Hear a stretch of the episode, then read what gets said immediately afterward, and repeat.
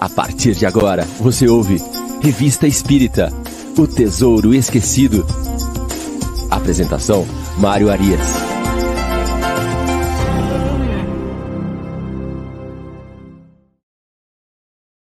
Olá, amigo ouvinte da Rádio Defran. Estamos de volta com o programa Revista Espírita O Tesouro Esquecido.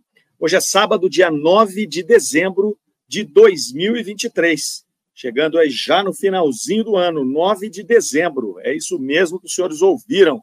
Estamos aqui abrindo os programas de sábado, o nosso sábado com Kardec. Sempre às 9 da manhã, Revista Espírita O Tesouro Esquecido.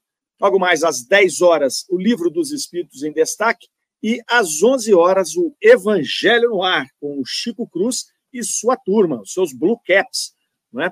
E aí, nós temos também no domingo a nossa programação especial de domingo, é, começando com o Sementeira Cristã, às 9 horas da manhã, o Sementeira, que é o programa mais antigo da Rádio Francana, e nós temos o Evangelinho, logo mais às 11 horas, no domingo, todos os domingos, às 11 horas, o Evangelinho, que é o nosso caçulinha aqui da Rádio Idefran, o primeiro, o, o nosso mais novo programa, dedicado aí às crianças. E nós temos aí uma novidade, a nossa programação da Rádio Idefran, ela é 24 horas, e o Ricardo Fadu, nosso diretor técnico, me informou essa semana que ele reformulou toda a programação musical da rádio. Então, enquanto você não está ali ouvindo os nossos programas é, que tem na grade da Rádio de França, são vários programas, nós temos o Vida Espírita, Moralidade e Conhecimento, é, enfim, temos uma, toda sorte de programas ali, alguns programas são também reprisados ao longo da semana, como é o caso do Revista Espírita, mas nós temos 24 horas uma programação musical de altíssima qualidade né, programada aí pelo Ricardo Fadu. Então, você baixa o aplicativo da Rádio Idefran e pode colocar lá para ouvir no seu carro, para ouvir no seu trabalho, enfim. Aproveite a Rádio Idefran 24 horas no ar, sete dias por semana. Muito bem, programa de número 180, 180, o número redondo, né? Toda vez que a gente faz um número redondinho, a gente para para dar uma refletida aí. Foram 180 programas é, falando sobre a revista espírita. Estamos aqui caminhando para o fechamento do ano de 1861, é espetacular. Né? nós temos aí uma, uma novidade, vocês já deixem aí, na, já, já mais ou menos na agenda de vocês aí, nós vamos voltar a falar, mas dia 13 de janeiro já está confirmada a presença aqui no nosso programa do Cosme Massi, né, o maior conhecedor de Kardec da atualidade, vai estar aqui conosco para inaugurar a nossa, a, a, nossa sessão que vai tratar do ano de 1862, né? a nossa temporada que vai tratar de 1862. Então, dia 13 de janeiro, nós vamos aí abrir o ano de 2024 com a presença aqui mais que luxuosa de Cosme Massi, tá certo? Programa de número 180, todos os outros programas estão disponíveis nas nossas playlists, basta você entrar aqui no YouTube, por exemplo, procurar lá a revista Espírito Tesouro Esquecido, dentro do nosso canal do Idefran, você vai ter todos os programas para acompanhar aquele que, por um acaso, não tenha pego o nosso trabalho aqui, que, vai, que trata da revista Espírita de maneira cronológica. Ok, meus queridos? Hoje eu não estou com acesso ao chat aqui, então vão deixando o seu bom dia, vão interagindo uns com os outros aí, e vamos que vamos. Já deixa o seu like aí, você que está aí nos assistindo, que chegou agora, que vai assistir depois, bate o dedo aí no botãozinho do like, tá certo? Porque isso aí vai fazer com que o YouTube distribua para mais pessoas o nosso programa que fala da revista espírita. Pois bem, nós começamos então o, ano, o mês de dezembro de 1861, onde Kardec vai fazer aqui um artigo bastante longo chamado Orientações Espíritas. Nós começamos esse artigo na semana passada. É, ele começa a traçar ali algumas diretrizes para as sociedades, para os centros espíritas, né, que veio ter esse nome um pouco depois, mas para as sociedades espíritas que estavam se formando ao longo do mundo.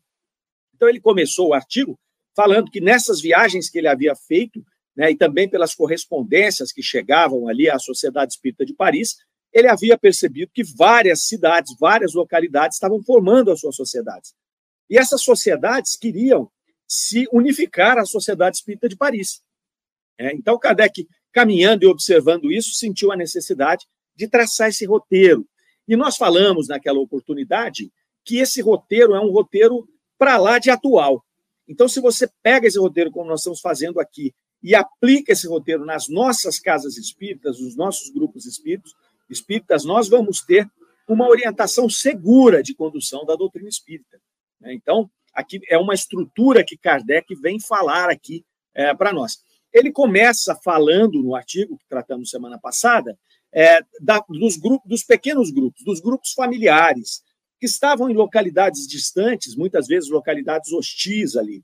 Então ele vai falar desses grupos, não é? falar é, a respeito da, da, da, da, possibilidade de se trabalhar sem médiums. Então, tudo isso nós tratamos semana passada.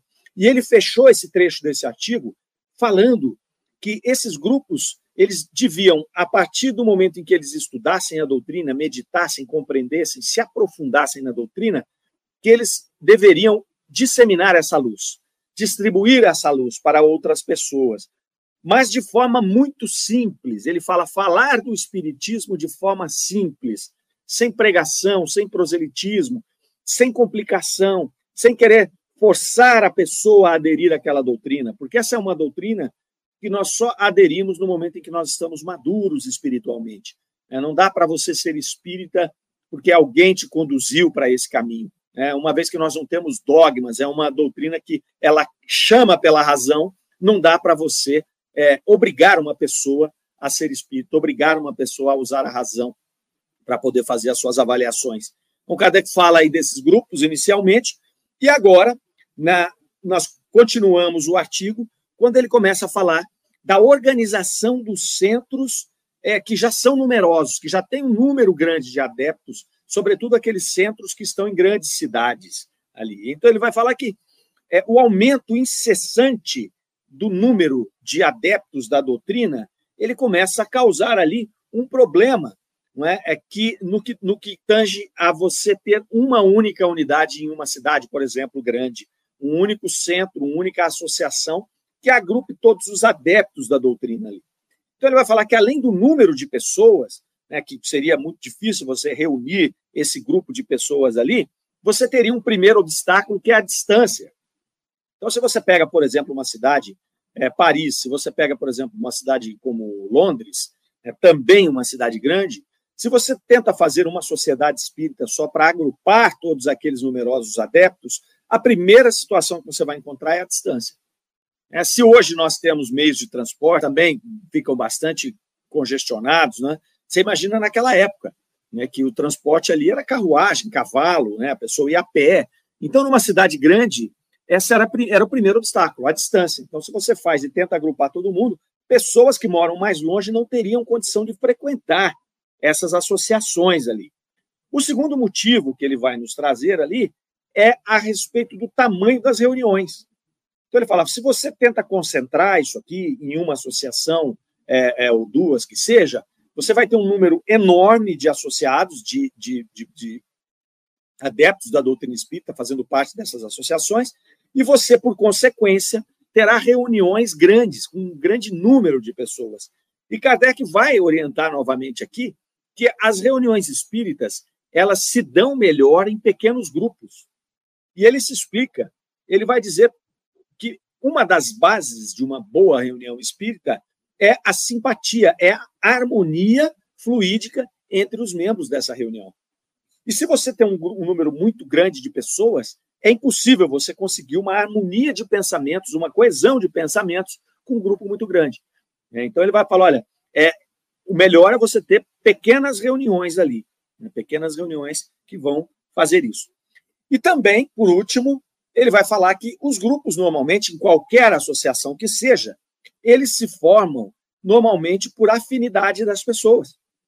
Né? Então, pessoas que têm os mesmos gostos, pessoas que têm, é, que moram na mesma localidade, ali numa, numa determinada região, pessoas que têm uma afinidade umas com as outras, então vão formando esses grupos. Quando você abre uma agremiação, uma associação, uma sociedade, para um volume muito grande de pessoas, num raio muito grande, você perde também essa afinidade das pessoas, que vai refletir naquele item anterior, que é da harmonia das reuniões. Então, ele vem sugerindo aqui esse sistema, é, é, já explicando o porquê é desfavorável é, associações com um grande número de pessoas. E aí ele vem no item 4 trazer o que ele chamou de multiplicação dos grupos. Então, ele sugere que os grupos sejam multiplicados em pequenos grupos, que sejam formados pequenos grupos. Então, se você já tem, naquele momento, 1861, se você já tinha uma grande associação ali, ele sugere que essa associação fosse fragmentada, né, para respeitar essa questão da localidade, né, para que ficasse mais fácil das pessoas daquela região poderem frequentar, você ter grupos menores, mais fáceis de conduzir ali, né? E aqui ele ainda aponta outro problema. Ele vai falar quando você tem uma associação, um, um, um, é, um grupo qualquer, é, uma sociedade, né, como ele estava chamando ali a Sociedade Espírita de Paris e as outras sociedades, quando você tem uma sociedade que ela toma um corpo muito grande, você começa a ter as questões políticas, as questões de poder. Né? Então, você vai ter dentro dessa sociedade disputas por esse poder. Não é? Porque quanto mais gente existe dentro de uma sociedade, mais ela é importante e começam a, a surgir as questões de ego. Então, começam a surgir as disputas pela presidência, as disputas ali pela, pelo, pelo, pelo poder, pela direção daquele grupo, né, para influências várias. Né, e a gente sabe que muitas vezes, quando esses grupos se tornam muito grandes, muito poderosos, muito influentes, as pessoas que às vezes chegam para poder disputar essa presidência, essa diretoria, têm outros interesses. Elas querem usar aquele grupo não para o seu objetivo principal, mas sim para se promover de alguma maneira, não é? Para aparecer, para fazer um tipo de propaganda, para se candidatar posteriormente a algum cargo político, para poder é, ter algum tipo de influência, fazer aquilo de um trampolim. E isso é tudo o que a doutrina espírita não precisa, não é? De pessoas que estejam é, em algum cargo de direção, de controle, de comando ali de algum grupo, que tenham um objetivo que não seja atuar na doutrina espírita. É, esse grande difusor de luz, esse grande gerador e difusor de luz ali. Ainda falando dos grupos grandes, Kardec ainda vai dizer: olha, e quanto maior o grupo, além dessa questão do ego, da disputa, da política que se estabelece muito natural no nosso estágio evolutivo aqui, ele vai falar: nós temos ainda uma outra dificuldade.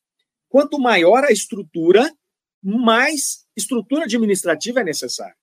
Então, você vai ter que ter grandes orçamentos, você vai ter que ter algum tipo de arrecadação de recurso para poder manter aquela estrutura gigante, porque se eu tenho ali um pequeno centro familiar, eu posso me reunir em casa com cinco, seis, dez pessoas, fazer as minhas reuniões em casa mesmo.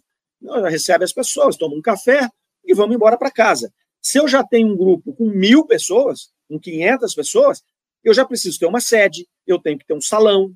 Né? Então, eu, eu já começo a ter uma estrutura administrativa que requer várias preocupações, né? além de tudo que ele colocou anteriormente ali, que você tem várias preocupações de, de ordem administrativa ali.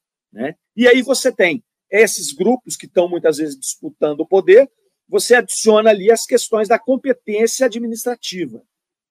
Esse, esse grupo não tem competência administrativa e essa estrutura já requer uma administração muito grande, e aí a gente vê por aí né, muitas instituições que se colocam em problemas financeiros, por exemplo, em problemas administrativos, porque aquele grupo que está ali no comando não tem essa vocação para poder conduzir aquilo que se transformou num grande negócio, com um grande orçamento, com despesas enormes, com salões, com eventos, com qualquer coisa que você vai fazer para 500 pessoas é um custo gigantesco. Então você tem que administrar aquilo.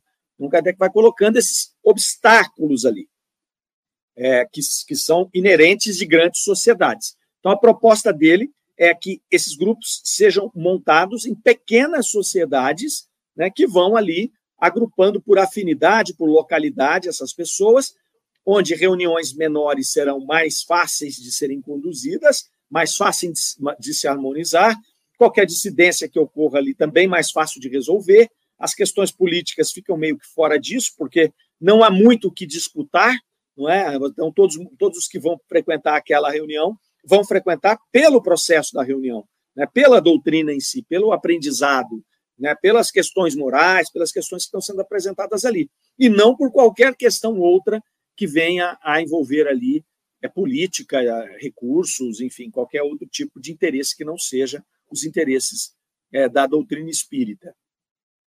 Ele ainda segue nessa linha, demonstrando as vantagens desses pequenos grupos, falando o seguinte: a doutrina espírita ela não é bem vista por todos. Né? Então, não, é, não era a sociedade inteira que aceitava as ideias espíritas. Né? Então, hoje é mais fácil. Hoje, sobretudo hoje, né, no Brasil, por exemplo, ninguém se incomoda com o centro espírita que é formatado é ali na esquina. Isso também a gente está falando de cidades maiores, tá?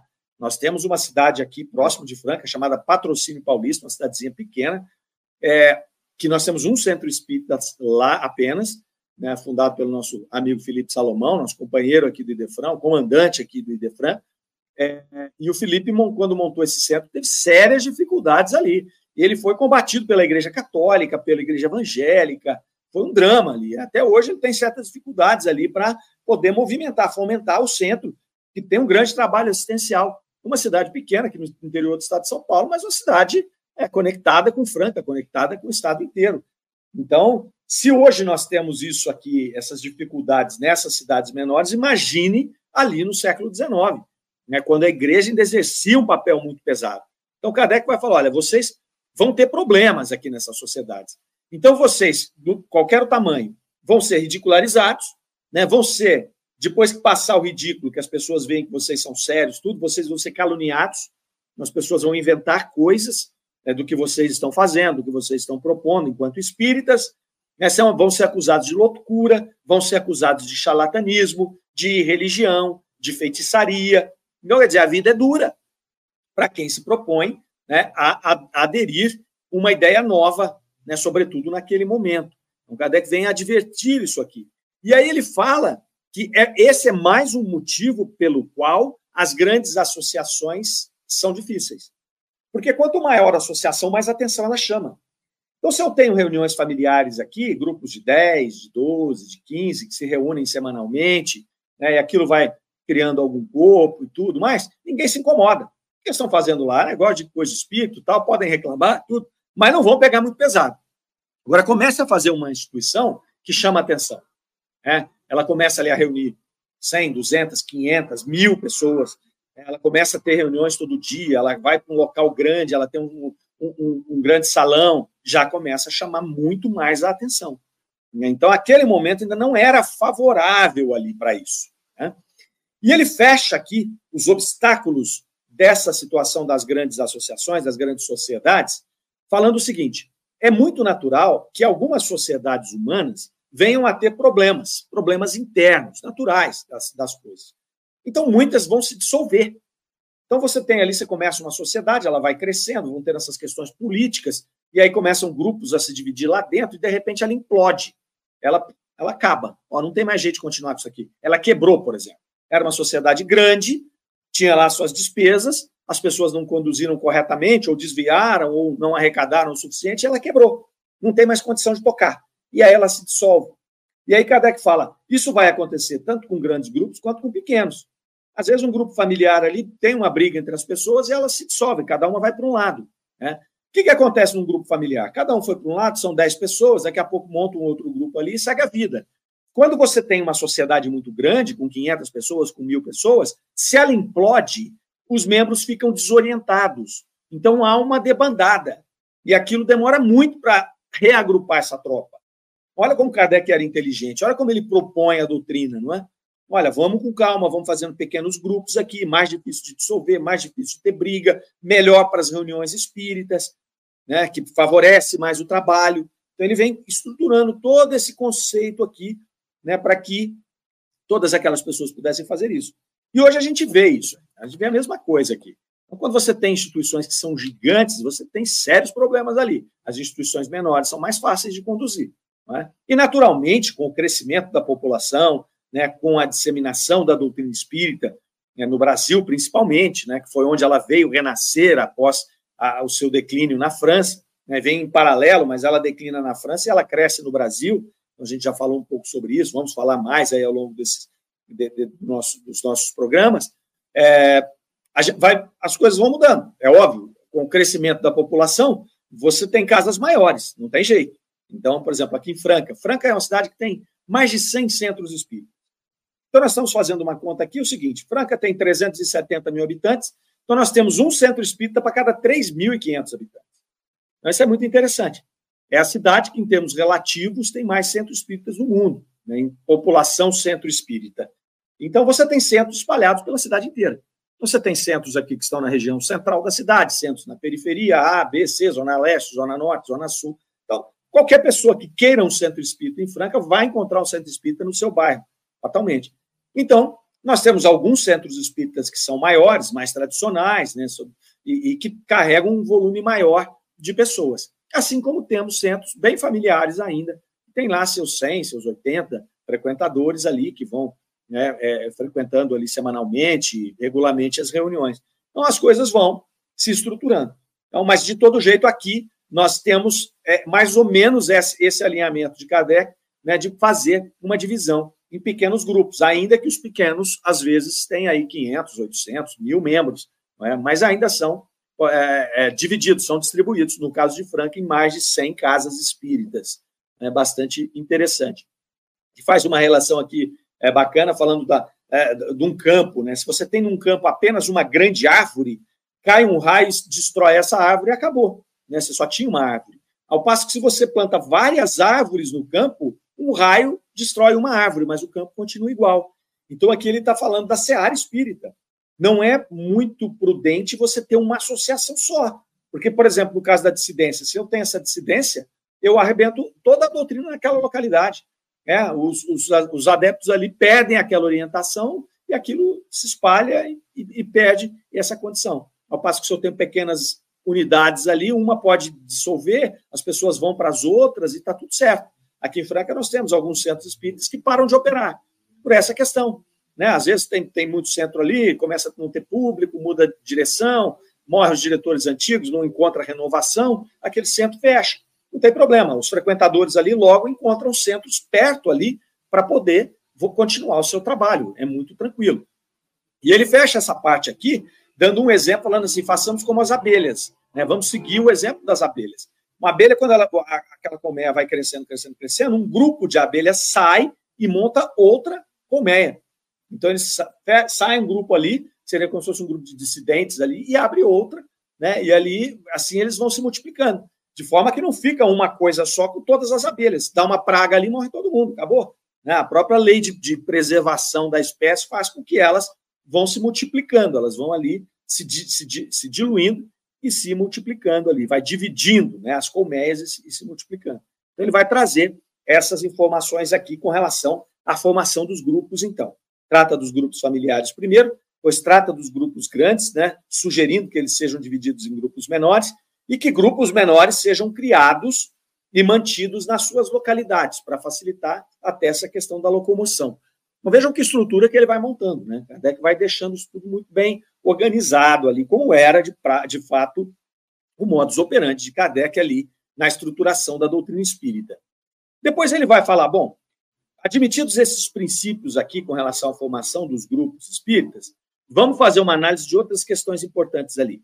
A primeira coisa que nós temos que ter como base na formação da, da doutrina espírita, na organização da doutrina espírita, porque essa era a necessidade, organizar para que tudo aquilo seguisse um trilho, é a questão da uniformidade na doutrina.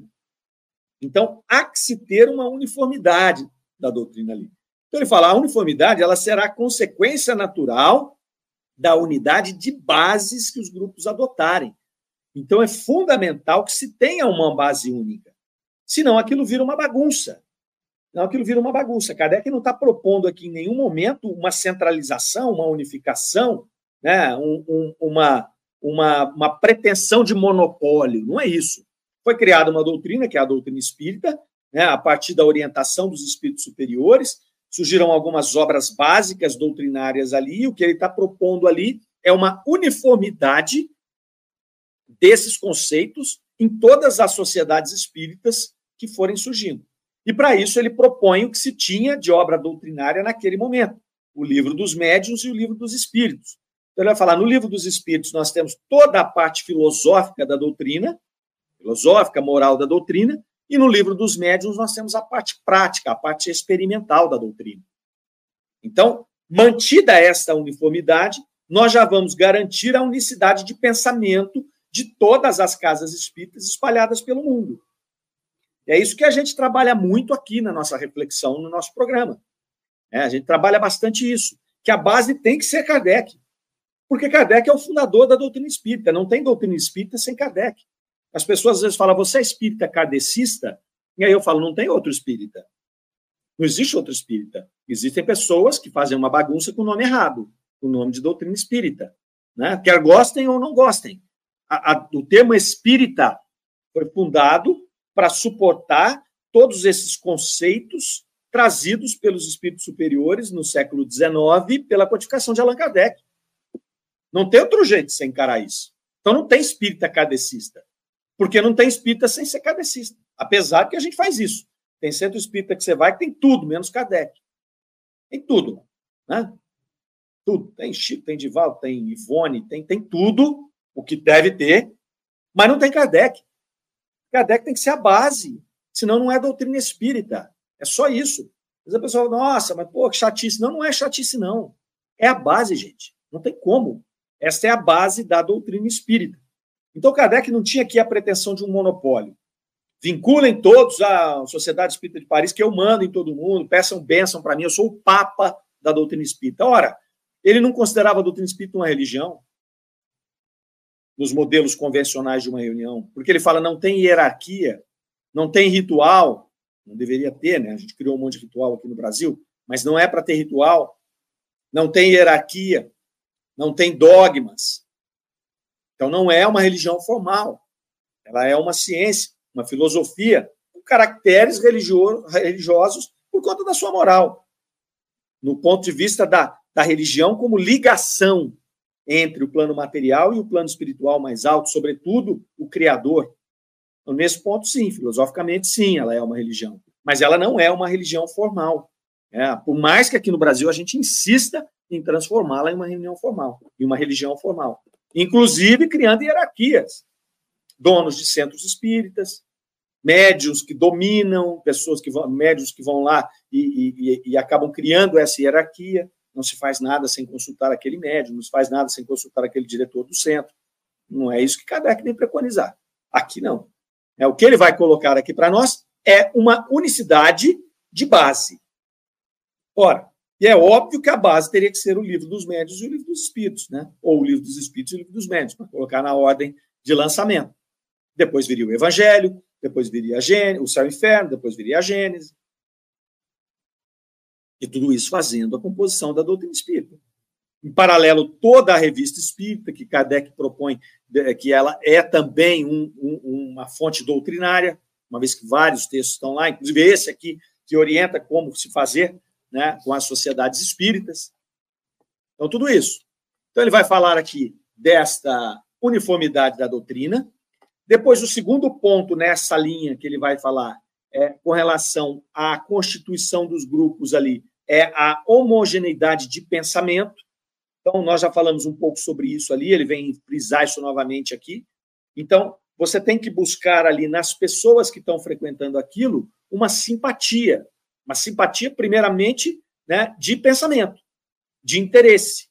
Então, o que eu vou buscar no centro espírita? O que eu vou fazer ali naquele centro? E nós temos aí várias possibilidades, sobretudo hoje. Então, tem centros mais dedicados ao estudo da doutrina, tem centros um pouco mais dedicados aí à assistência, sem perder a questão doutrinária, sem, mas tem centros que promovem estudos mais aprofundados, tem centros que, que promovem já um, uma doutrina um pouco mais experimental, com reuniões mediúnicas, né, com reuniões de socorro, com atendimento fraterno, isso tudo faz parte ali das leis morais. Né, isso, tudo faz, isso tudo faz parte. O que não se pode é sair da base que é Kardec seja qual for o DNA, né, a, a, ali, o, do, do, centro espírita que você vai. Isso é, a gente trabalha em muitos centros aqui, a gente visita vários centros aí por ocasião de exposições espíritas, e a gente percebe que cada casa tem o seu DNA. Né? Então, nós temos aqui a casa de origem nossa, que é o Luz e Amor, aqui em Franca, é uma casa onde a base dela é o estudo, é o trabalho doutrinário. Então, ali nós temos vários cursos, várias reuniões de estudo, tem várias reuniões mediúnicas ali, tá? mas a base nossa ali é o estudo. Então, chega naquela casa, é convidado a estudar. Para você ter uma ideia, para você trabalhar como médium na casa, você tem que passar dois anos estudando. Então, primeiro você vai estudar, você vai entender os conceitos todos doutrinários, depois você vai compreender a cultura da casa, você vai compreender como que a casa funciona. Então, é isso que ele fala aqui, dessa homogeneidade de pensamento homogeneidade de, de é, é, simpatia, harmonização. Né? E aí ele falou: olha, nós não estamos aqui propondo um grupo em que não tenha discussão, exame escrupuloso das comunicações, né, dissidências de ideias. Não, isso é, faz parte, é normal, é tranquilo. Mas que isso seja feito dentro de uma condição harmônica. Então, você tem que buscar isso nos grupos. E o interessante que vai conectando essas orientações de Kardec é o seguinte: ele pede para formar pequenos grupos. E depois ele propõe aqui que esses grupos têm que ter simpatia entre os componentes. E a gente sabe que nós, aqui na nossa condição evolutiva, nós temos pessoas que, ideias que não são simpáticas às nossas. Então, às vezes você chega num local que você não se adapta com as pessoas, você não se adapta com as ideias, você não se adapta com aquela forma de trabalho. Mas por isso que é muito bom você ter várias casas. Porque às vezes você chega numa casa, você muda de cidade. Então você vai numa casa espírita e você começa, essa casa não está simpatizando, eu não estou me simpatizando com ela. Nós estamos tendo aqui, não estamos tendo uma homogeneidade de pensamentos. Então você vai para outra casa, ah, puxa, essa casa aqui é mais dedicada aos estudos, tem vários cursos, tem vários estudos aprofundados, é isso que eu gosto. Já a pessoa que gosta mais ali, ah, eu gosto mais da reunião pública, de fazer trabalho mediúnico, de fazer um trabalho assistencial, ele já gosta, ele já vai se afinizar mais com aquela casa. Algumas casas que se dedicam à arte espírita ali, ao teatro, à música. Então, se a pessoa gosta daquilo ali, é onde ela vai né, é, se sentir mais à vontade. Essa divisão de casas vai facilitar esse processo aqui né, para que a gente tenha essa unicidade de intenção, sempre mantida sobre a mesma base doutrinária.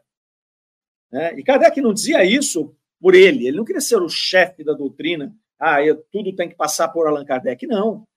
É, a questão é que a base doutrinária daquilo que se chamou doutrina espírita, por um acaso, foi escrita por ele. Né? Na verdade, não foi por um acaso, não foi tudo escrito por ele. São 23 obras que fazem um corpo doutrinário sólido. E depois, tudo que veio mediunicamente posterior, é, posteriormente tem que ser colocado sobre essa base, como nós falamos semana passada. Saiu dessa base, eu não posso incorporar ali como uma doutrina espírita. Se eu estou ferindo a base, se eu estou ferindo o conceito doutrinário, não é um conceito espírita. A não ser, Kardec ainda disse, a doutrina espírita ela é, ela é progressiva. Então haverão novas descobertas, mas eu tenho que usar os critérios dele, os mesmos métodos rigorosos que ele usava para poder fazer algum complemento. E nós não estamos falando em subir o prédio com conhecimentos daquilo que Kardec já havia colocado como base e que são só esclarecimentos adicionais, detalhamentos do processo. Nós estamos falando de coisas novas, coisas que não estão na base de Kardec. E principalmente coisas que são contrárias. Aquilo que é contrário, então, pelo amor de Deus, tem que fazer um trabalho extremamente grave, sério, se você quiser trabalhar com doutrina espírita, para poder propor alguma mudança. Não aconteceu ainda, quase 200 anos, e não aconteceu ainda. E a gente acha que não vai acontecer fácil, porque essa estrutura é muito sólida. Ela foi criada ali é, a várias mãos, com uma metodologia muito sólida e muito séria, em que nada foi alterado ainda. E por se tratar de leis naturais, de verdades, isso aí, na sua essência, ele não vai mudar ali, não. O que acontecerão são complementos, novas explicações e desdobramentos que devem ser muito bem estudados, muito bem trabalhados ali. Então, ele fala dessa composição dos grupos espíritas homogêneos, simpáticos, e, de, e aí ele vai abrir. Por que, que ele vai é, abrir agora uma, uma área aqui, lá no item 9, que ele fala da variedade dos espíritas? Porque ele vai justamente falar que nem todo mundo é igual, nem todo mundo tem o mesmo objetivo, nem todo mundo tem o mesmo interesse. Por isso que você tendo vários grupos, você vai formatando esses grupos que são mais simpáticos às suas ideias, e assim a coisa vai andando. Né? Então ele vai falar da variedade de espíritos. Ele vai falar, o primeiro espírita que a gente elenca aqui são os fenomenológicos. Aquele espírita que tem que ter o fenômeno.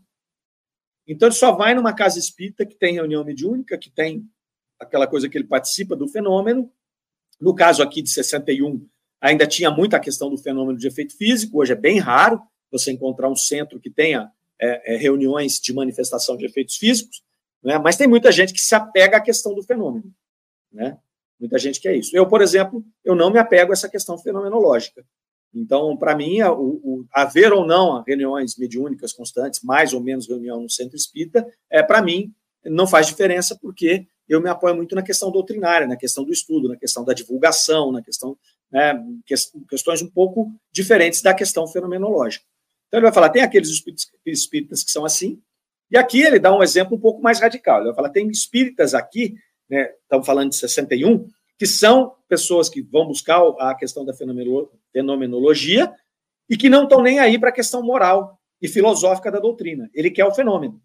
Então ele vai lá, muitas vezes movido por curiosidade, e ele começa a se interessar pelo fenômeno, mas ele não sai dessa situação do fenômeno. Então, ele fica só ali no fenômeno, ele não está a fim de estudar a filosofia, as questões morais, né, não está pensando nisso.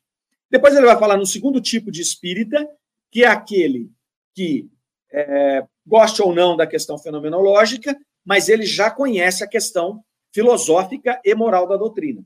Então ele já dá um passo a mais, né, e muitos desses vão deixando a questão fenomenológica de lado, que não quer dizer não participar das reuniões mediúnicas, mas estou falando de ficar atrelado só ao fenômeno. Se o fenômeno não acontecer para mim, não tem doutrina espírita. É, isso a gente já comentou também semana passada, isso é perigoso, e Kardec fala isso, porque bons médiums são raros, então, de repente, você vai ter uma escassez de médium na casa e a casa fecha porque não tem médium. passamos dessa fase, né? Nós já passamos dessa fase. É, então, a casa, pô, eu estou sem médium aqui agora, a casa continua trabalhando, estudando, atuando na parte, eh, na parte, na parte filosófica, na parte moral, no acolhimento às pessoas, disseminando a luz, né? E no momento apropriado vai acontecer de surgirem os médiums novamente, as reuniões fluírem normalmente. Né? Não necessariamente, ele já mostrou para nós isso aqui no início desse artigo, uma casa espírita precisa de ter médiums. Você pode ter uma casa espírita que não tem médium. Alguém pode montar uma casa espírita amanhã e falar: não, aqui a gente não tem reunião mediúnica. Ela não seria espírita por isso? Ela seria espírita. Ela não seria espírita quando ela começa a fazer enxerto. Ela começa a colocar um monte de coisa que não tem nada a ver com a doutrina espírita e fala que é uma casa espírita. Não, você não é uma casa espírita. Você pode ser uma casa espiritualista, que de vez em quando esbarra na doutrina espírita. Mas você não é espírita. Mas se eu abro uma casa, nós vamos estudar Kardec, não, é uma casa espírita. Vou dar um exemplo para vocês. O IDEAC, Instituto de Divulgação Espírita Allan Kardec, fundado pelo Cosme Massi, que estará aqui conosco no dia 13 de janeiro.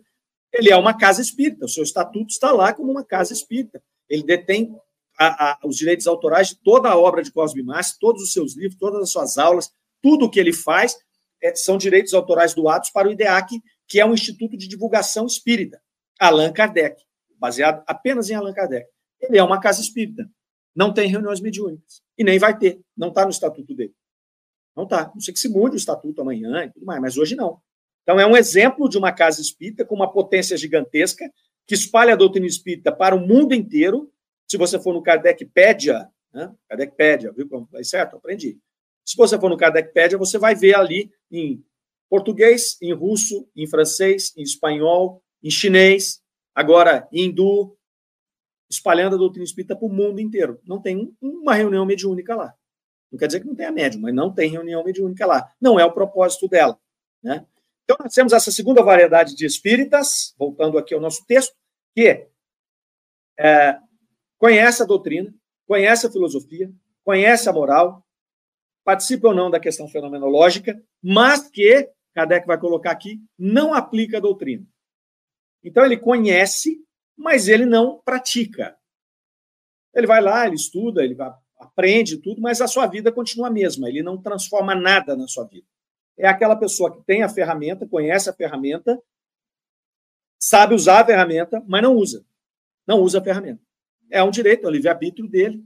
Né? Talvez ele vá usar esse conhecimento para encarnação que vem, ele fazer alguma transformação, né? mas não é esse o objetivo da doutrina. E aí ele vai falar do terceiro grupo, que sim são os verdadeiros espíritas. Esses sim são os verdadeiros espíritas, que são aqueles que eles praticam a doutrina.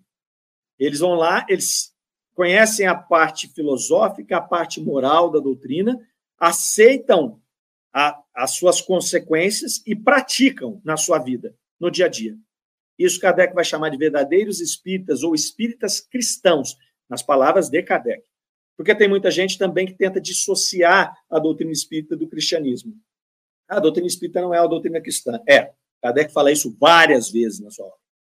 A doutrina espírita ela nasce de uma ciência de observação de fenômenos, ela passa por uma questão toda filosófica, onde os espíritos vêm trazer toda uma constituição de onde somos, para onde vamos, de onde viemos, os objetivos, a reencarnação, toda uma parte filosófica que deságua num conjunto de leis morais que estão totalmente compatibilizadas com as ideias do Cristo Então, ela é uma doutrina que ela está atrelada às ideias do Cristo. Tanto que o Espírito de Verdade, que era ninguém mais, ninguém menos que Jesus, ele vem para capitanear este processo. Então não tem jeito de você dissociar essa doutrina do cristianismo. Pode falar, não, mas eu gosto mais da parte filosófica, eu não me, não me encontro na questão moral. Você vai estar ali na segunda fase dos espíritos que Kardec coloca. Sem nenhum demérito, sem nenhum demérito. É o momento de cada um de nós, tá certo? É o momento de cada um de nós. Mas Kardec vem propor aqui que o verdadeiro espírita, ou o espírita cristão, é aquele que compreende as questões filosóficas e morais da doutrina espírita e utiliza essas ferramentas para a sua transformação, para a sua reforma íntima, que é o grande objetivo da doutrina espírita, nos transformar enquanto indivíduos e ao transformar uma quantidade grande de indivíduos, ela começa a transformar a sociedade de dentro para fora, que é a única transformação que os espíritos entendem e nos colocam que é a transformação viável para a condução do planeta Terra para um mundo de regeneração. É a única. É uma reconstrução a partir do indivíduo que vai reconstruir a sociedade. Porque tentativas de reconstrução da sociedade de cima para baixo já foram feitas aos borbotões no planeta Terra. É só você pegar a história e começar a ver. Veja, a Revolução Francesa, né? Você veja as grandes revoluções que aconteceram. Se você pega as suas utopias no papel, elas são maravilhosas. Muitas delas você olha e fala: Isso aqui veio de um plano superior. Esse aqui é o ideal em que uma humanidade viva. Mas você vai aplicar impossível pela nossa condição, pela nossa condição é, evolutiva do planeta. As nossas diversidades, os nossos interesses, o egoísmo ainda à frente de todas as nossas ações. Então, os espíritos nos esclarecem que só há uma maneira de fazer isso: é na modificação individual de cada ser, ou de uma grande quantidade de seres, capaz de começar a mudar a sociedade.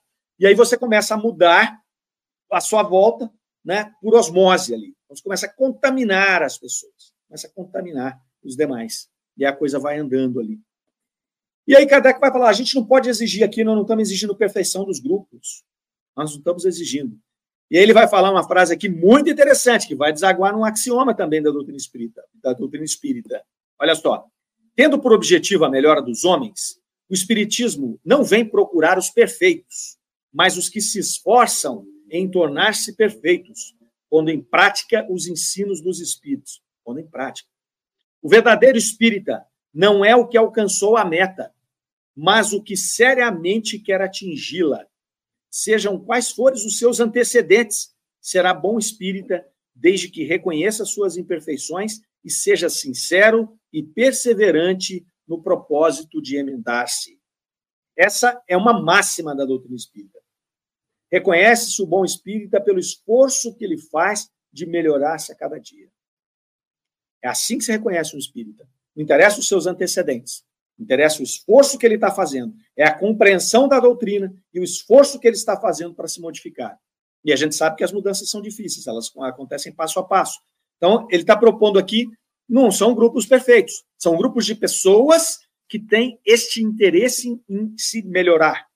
E assim, naturalmente, as associações serão melhores, as sociedades serão melhores, a sociedade será melhor e o mundo será melhor. E aí nós vamos caminhar para a regeneração vai avançando e fala das bases ali do grupo. Então, ele diz o seguinte: todo grupo ele tem um elemento estável e os elementos indecisos, os variáveis. Isso é sempre assim.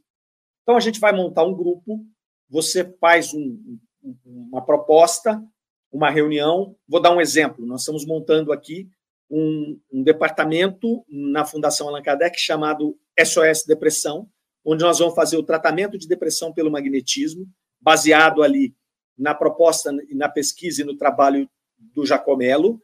É, então, nós fizemos aqui na Fundação uma divulgação ampla, trouxemos um pessoal de Bauru do SEAC para cá, que já usa esse processo lá há 12 anos. Eles vieram fazer um seminário aqui, nós fomos para a Faculdade de Direito, um salão amplo, 250 pessoas, para poder apresentar o processo e angariar voluntários.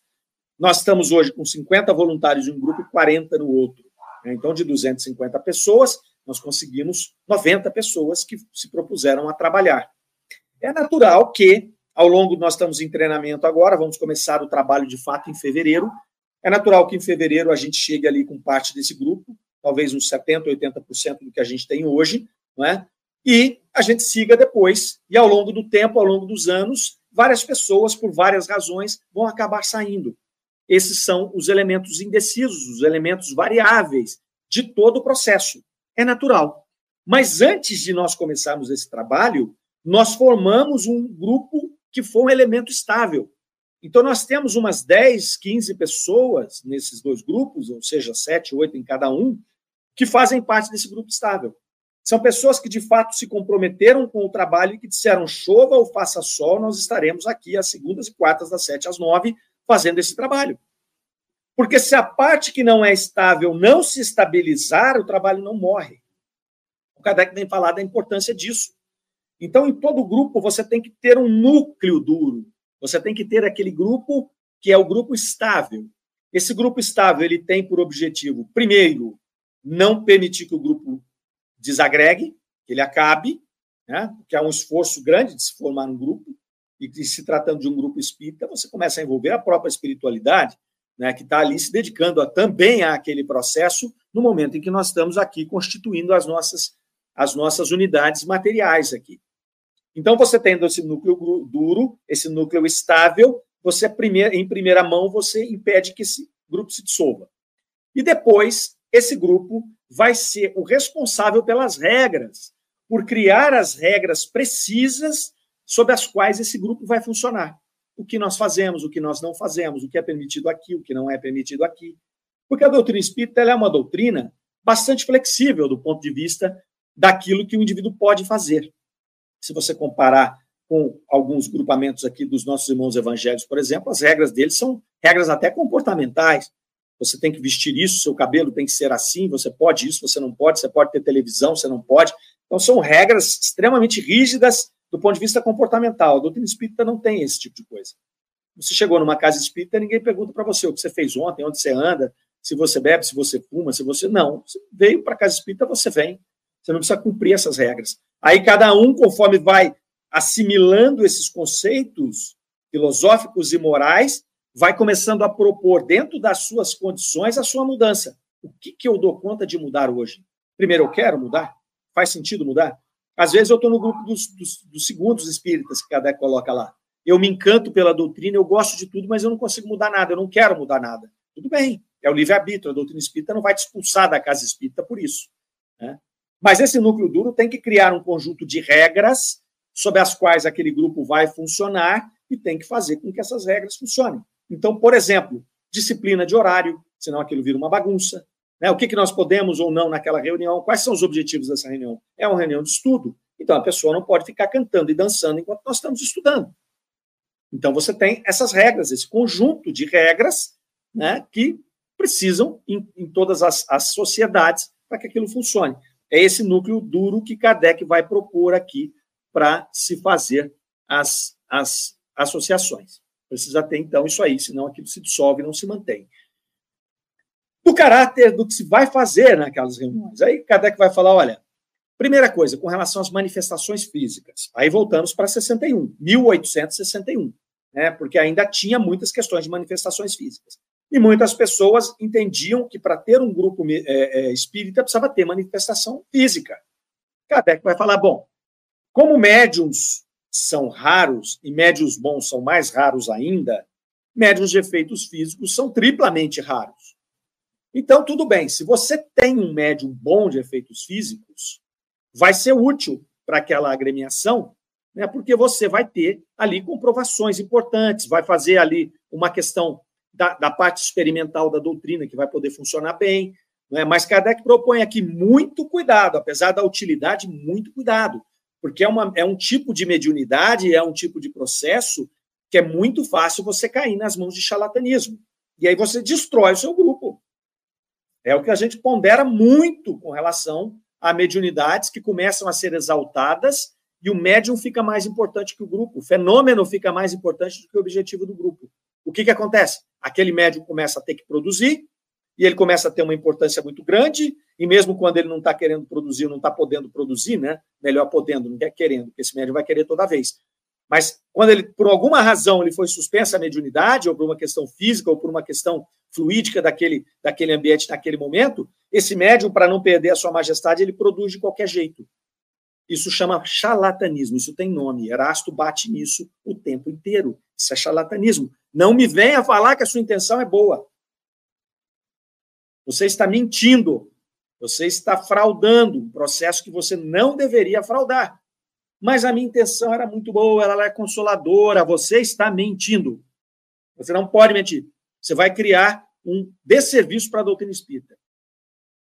Você vai destruir a sua casa. Porque quando te descobrirem, e vão te descobrir, todo o processo e todas as pessoas que confiaram naquele processo vão ficar perdidas e vão falar: tá vendo, isso é tudo uma balela. Por isso que Erasto recomenda os médiums charlatões, os médiums que estão usurpando da mediunidade, eles têm que ser descobertos e têm que ser expulsos das sociedades. Não me venha com pretexto, eu estou fazendo com a melhor das intenções. Chama charlatanismo isso. Charlatanismo. Se eu dou uma comunicação que não existe, sabendo que não existe, isso é diferente de animismo, ele sabe que ele está forjando, chama charlatanismo isso, não tem outro nome. Chamem do que quiser. Charlatanismo. Um bom médium, ele é, ele vai produzir, ele vai ter momentos de animismo, que ele vai interferir, o seu espírito vai interferir, ele vai ter momentos de excitação cerebral, em que ele vai estar interferindo, pessoalmente, não é nem o seu espírito desperto, tranquilo, isso faz parte do processo. É, é, é uma coisa que não é intencional. Agora, a partir do momento que ele fala, eu vou produzir uma carta, eu vou produzir um texto, e ele pensa naquilo que ele vai produzir, ele vai falar, eu vou dizer que isso é de um espírito. Isso tem nome, charlatanismo. Beleza? Então, Kardec vai falar, legal, se você quer esse processo, e aí ele está falando de manifestações físicas, tranquilo, mas cuidado, muito cuidado, que essas são as mais fáceis de você cair no charlatanismo. Então, prestem atenção. Ele vai falar que nós não somos, nós somos acusados de ser contra as manifestações físicas. Entendam, nós não somos contra, mas nós preconizamos e sempre preconizaremos as manifestações inteligentes, aquelas manifestações que se assemelham mais ao propósito atual da doutrina espírita. Isso em 1861. Hoje mais ainda. Hoje mais ainda. Então, Kardec vai falar, olha, as manifestações inteligentes, elas também estão sujeitas a fraudes, elas estão sujeitas a interferências, mas elas passam pelo nosso crivo do grupo. Então, o próprio grupo vai filtrar, vai trabalhar, vai orientar sobre aquilo e vai simplesmente, poxa, essa manifestação aqui, ela não traz nada que demonstre que é daquele espírito, ou não tem nada aqui que não seja genérico. Tá tudo bem, tudo bem, o médium trabalhou, ok, mas aqui, teve algum ruído, alguma coisa, vamos guardar ela aqui, deixa ela aqui no cantinho, tudo bem médio para ele, tanto faz. Tanto faz, ele é um mensageiro, por que, que ele vai se incomodar? Ele é só um mensageiro, ele é só um instrumento. Quando o médium começa a se incomodar com a análise que estão fazendo do trabalho dele, é porque ele não está se vendo como mensageiro. Ele já está se vendo como um produtor, e o pior, como um produtor infalível de um processo, carregado de influências do meio, de influências da personalidade do médium, de influências dos próprios espíritos espíritos batedores, espíritos é, é, zombeteiros. E quando o médium começa a não aceitar esse tipo de influência, corram desse médium. Corram desse médium. Porque ele vai causar problema com certeza. Com certeza. Ele vai se envolver em problemas de fascinação, em problemas de charlatanismo, em problemas de toda sorte. A doutrina espírita é muito simples, nós que a complicamos. E nós a complicamos principalmente porque a gente não observa o que Kardec colocou como ponto base passar todas as comunicações sobre o crivo da razão. Rejeitar dez verdades é melhor do que aceitar uma mentira, nos disse Erasto mais de uma vez, agora em 1861. Erasto é o, é, é o defensor desta análise sistemática nas comunicações espíritas. Nós temos que prestar atenção nisso. Kardec continua aqui falando, bom, então fechamos todas essas orientações, eu disse para vocês que o artigo era longo, né, mas está acabando. Ele vai falar assim, ah, então, nós começamos o artigo dizendo que muitas sociedades queriam se associar, se associar, se afiliar à Sociedade Espírita de Paris. E aí ele fala, a Sociedade Espírita de Paris é uma sociedade que foi fundada com o objetivo de estudar e se aprofundar na doutrina espírita. ela então não tem a pretensão nenhuma de absorver outras sociedades. É por isso que ele cria esse roteiro. Eles não queriam ser o centro, eles não queriam dominar, eles não queriam trazer para baixo de si todas as sociedades. Muito pelo contrário. Ele queria sociedades autônomas que tivessem cada uma a sua constituição, cada uma o seu grupo de afinidades, cada uma a sua vocação, dentro posto que a doutrina espírita nos traz várias possibilidades, todas com uma unicidade de pensamento, uma unicidade doutrinária. Essa é a chave. Kardec escreveu isso aqui, e ele vai falar um pouquinho à frente, que o papel da sociedade não é fazer uma escola rígida, onde todos teriam que seguir e prestar contas à Sociedade Espírita de Paris. Todo mundo tem o seu livre-arbítrio, as sociedades, como grupos, vão ter também o livre-arbítrio dos grupos que ali estão. Tudo bem, cada um faz o que quer. O que ele propõe é criar essas bases para que elas sejam né, formatadas dentro desta unicidade doutrinária. Isso é o mínimo que uma doutrina, né, no caso a doutrina espírita, poderia pedir para uma agremiação, uma associação que vai colocar espírita no seu nome. Centro Espírita José da Silva. Está espírita lá. Então você tem que seguir os preceitos da doutrina espírita. Não dá para eu falar centro espírita não sei o quê e ficar seguindo o espírito tal, médium tal, falando um monte de coisa contrária ao que Kardec colocou. Muda o nome. Sociedade Espiritualista José da Silva. Pronto. Ninguém vai te reclamar. Você não vai ouvir a gente ficar pentelhando você porque você não está seguindo Kardec. Agora, você falou que é espírita, meu. Como você é espírita? Mas eu não sou kardecista, então você não é espírita, irmão. Entendeu? Não é espírita. Não tem espírita kardecista. Todo espírita é kardecista. Todo espírita. Gosta ou não gosta? Ah, não gosto de estudar Kardec. Eu não então, pô. Vai dar para ser espírita sem estudar Kardec? Vai ficar manco, né? Vai ficar manco. Não tem jeito. Aí você vai ficar dependendo dos outros. Porque você vai depender se a sua agremiação lá segue os preceitos de Kardec. Se eles fugirem de Kardec, você nem sabe que está fugindo, você não entende. Você não sabe de nada. Né? Ele vai falar, então, que a Sociedade Espírita de Paris ela tem um papel extremamente simples de coordenar essa organização, de dar esse suporte e tratar das relações morais. Ele fala todas as associações que quiserem podem se comunicar com a Sociedade Espírita de Paris por carta, por publicações, do jeito que quiser. E nós vamos estar aqui como precursores do processo para poder dar a nossa opinião e ajudar aqueles que, porventura, é, tiverem precisando de alguma orientação que pudesse ser dada ali. Né? Então, essa é a única organização possível que Kardec propõe para as entidades espíritas daquele momento. Isso é muito atual, não é? Porque se nós pegarmos isso aqui e falarmos, eu vou fundar uma casa espírita, com esse estatuto aqui, eu fundo uma, uma casa espírita. É só pegar isso aqui e começar a ticar. Olha, isso aqui, fez, isso aqui, eu fiz. Tem unicidade do grupo? Tem. Eu vou seguir as bases da, de Kardec? Vou. Eu vou ter homogeneidade com as pessoas? Eu vou. Né? O grupo vai ser pequeno a, a, a ponto de eu não criar complexidades administrativas e nem tanto, tão pouco competições? Ok.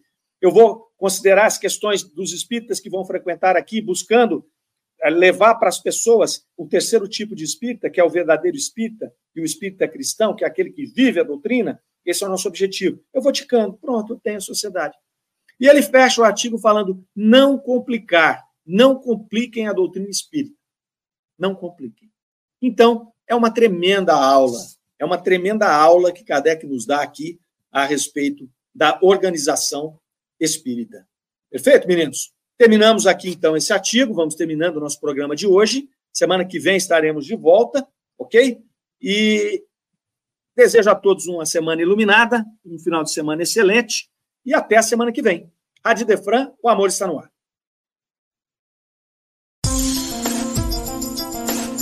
Você ouviu Revista Espírita O Tesouro Esquecido.